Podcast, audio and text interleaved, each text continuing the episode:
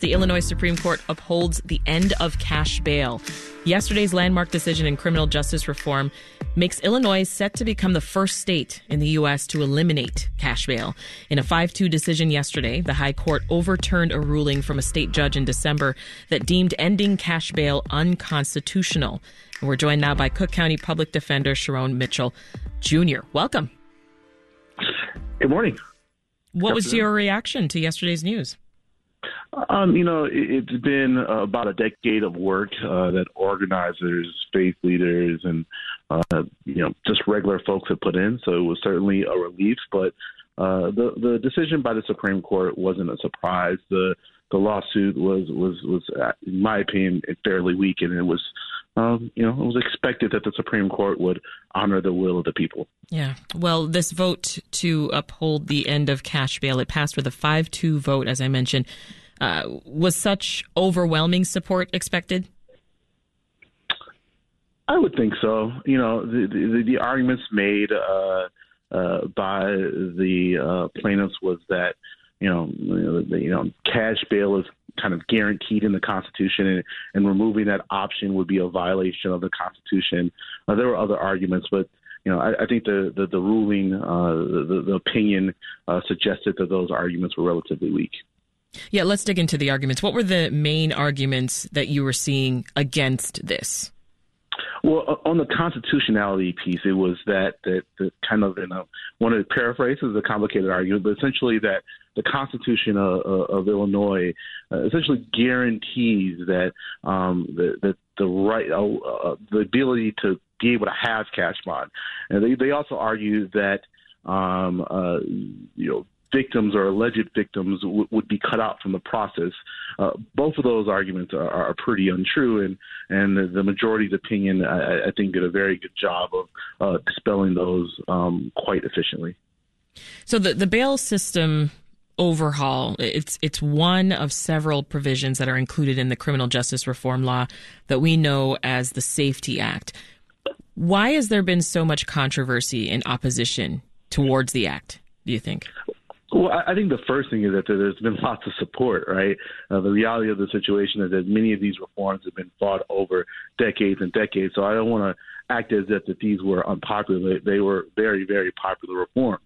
Uh, the vast majority of people that I've talked to, and and lots of people who you know were you know I've met along the way, don't believe uh, that money is a is a fair arbiter of whether somebody should go to jail. Uh, but there have been opponents, and, and, and many of those opponents, I think, have leaned into kind of more politically based than policy based arguments. And there's no doubt these are significant changes to the law. And there are some folks that are that are comfortable with the status quo. Um, others, the, the, folks that prevailed in this case, I think, uh, see the system in need of great repair and believe these reforms get us closer to a system that is truly just and fair. Yeah. So what what is pre-trial detention going to look like then once this decision goes into full effect in September?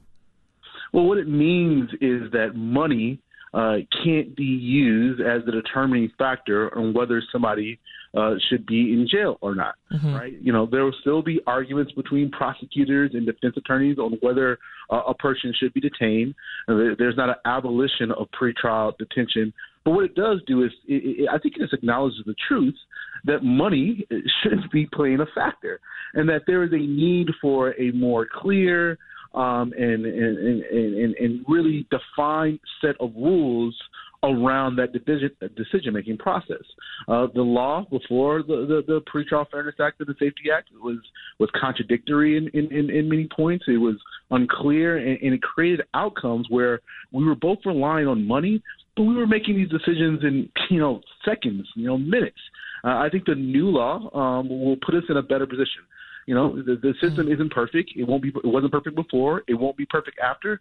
But certainly, these are great steps in the right direction on a number, kind of on a number of spaces. Yeah. So, number. what does this decision mean then? You know, for the overall future of the Safety Act going into effect, this in the midst of the controversies and the challenges that you describe. Well, I mean, the legal challenges are over now, right? So, you know, this law uh, was, you know, signed into, you know, signed the law early 2021, late 2020.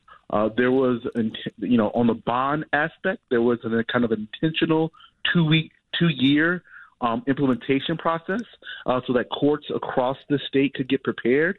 Um, the, the lawsuit came at the very last second, literally hours before the law was set to be put in place. And I think the vast majority of serious actors have been preparing uh, for the implementation. And, and we will continue to prepare here at the Law Office of the Cook County Public Defender, and we want to be prepared on day one for these new changes. Well, the detractors of the Safety Act and yesterday's ruling, they're speaking out. Uh, WBEZ talked with DuPage County State Attorney uh, Bob Berlin. Here's a little bit of his reaction and his concerns with the Safety Act.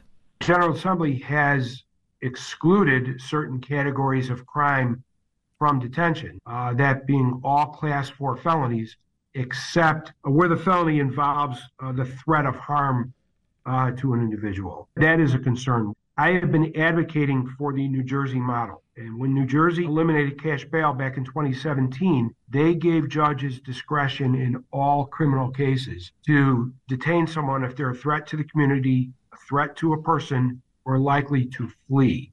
Our law that goes into effect September 18th doesn't go that far. So Berlin is saying the Safety Act doesn't allow judges to detain people for certain crimes and that it, it could allow dangerous criminals back on the street. We've heard this before. What, what do you make of those concerns? Well, I think the first thing is to think about how the system exists in the status quo, right? And the system in the status quo allows for individuals to basically pay their way, way out of jail on all types of charges, right? So it's important for us not to be comparing this law to perfection because perfection doesn't exist. With that said, the law does give judges the opportunity to make decisions. Uh, if the person has demonstrated that they uh, either have not come to court um, or, or, or have a, a tendency not to come to court, the court can consider that. But I think it's also important to note this: what we're talking about are allegations, oftentimes that don't even don't even um, equate to prison given the charges, right? So we're talking about incarcerating an individual before trial for a charge in which oftentimes they would even go to prison for. So I, I think we're in the, we're going in the right direction. Um, I think also the important thing to note is we know that pretrial incarceration, especially for those kind of class four charges that uh, State Attorney Berlin is talking about, mm-hmm. will often create outcomes where people are more likely to return to jail.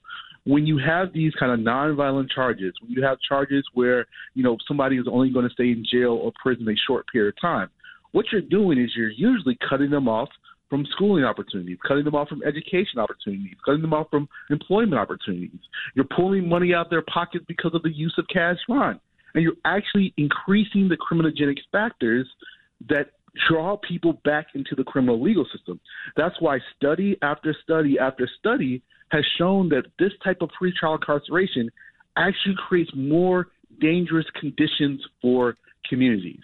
So while um, I certainly respect um, State Attorney Berlin's position, and it certainly should be noted that State Attorney Berlin worked with the General Assembly um, on cleanup language, um, this law is far better than where we were uh, in the status quo where we are now. Yeah, and beyond the uh, the opposition and, and the criticism, uh, like what we just heard, I your perspective on this. I mean, is, is there anyone at a disadvantage here with this decision? Listen, no law is perfect, right? And the law will be reformed and changed and tweaked. But I feel very confident that this is a better system than what we had before. The idea that money was the main factor in somebody going to jail or not going to jail is completely broken. The idea that we were collecting literally tens of millions of dollars from communities that could barely barely take it. Mainly black women and brown women and brown mothers and grandmothers and sisters and partners. The idea that we were relying on that system that people had to buy their freedom and buy their innocence is a completely broken project. I will not proclaim that this system is perfect but the idea we were doing that man this is such a great day in the sense that we've gone away from that it, it just doesn't. It just never made sense. Mm. This is Reset. I'm Sasha Ann Simons. The Illinois Supreme Court has ruled in favor of eliminating the state's cash bail system. the most controversial part of the Safety Act. And yesterday's decision makes Illinois the first state in this country to actually eliminate cash bail. We're talking with Cook County Public Defender Sharone Mitchell Jr. As a leader at the Cook County uh, Public Defender's Office, I mean, how does this affect what you do? How, how does the cash bail system affect your clients? Well, listen, I, you know, I grew up in the, in, the, in this office. I, I grew up uh, as, as a young public defender's office. I grew up as a Chicagoan, a Southsider, and I will tell you one of the hardest things about my job was essentially negotiating with family members. Remember, it's family members that are usually paying the spot, and you know, people having to make the decision. Elderly folks or, or, or, grandmothers or churches having to make the decision about whether to pay their rent or pay their bond because they knew that if they didn't, their loved one would be exposed to a risk of harm in jail. I'm so glad that people don't have to make that decision anymore.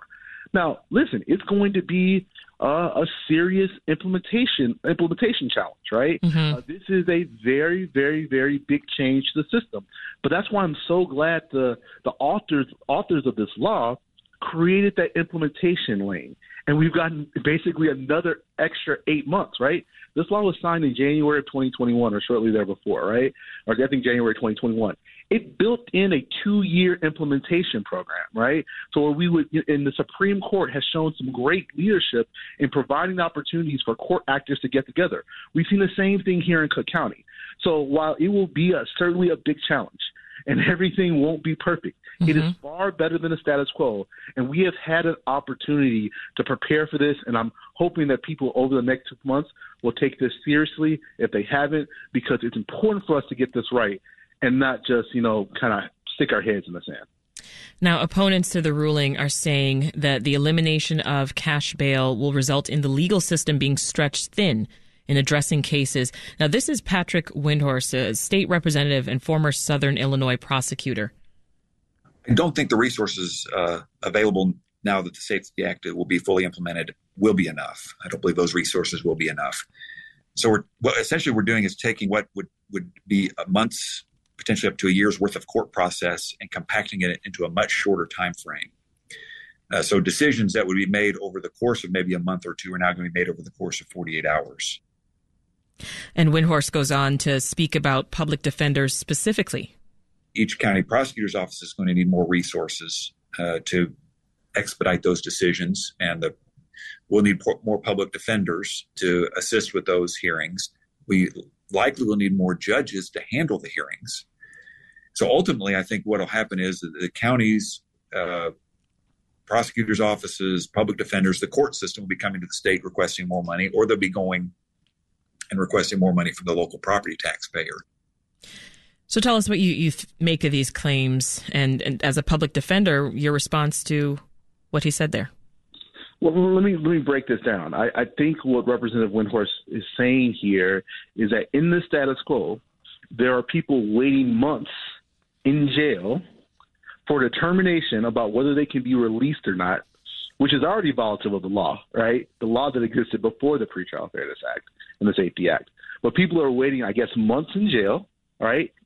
Simply because they're poor. And because we don't have the, the money for it, I guess, we should continue that system.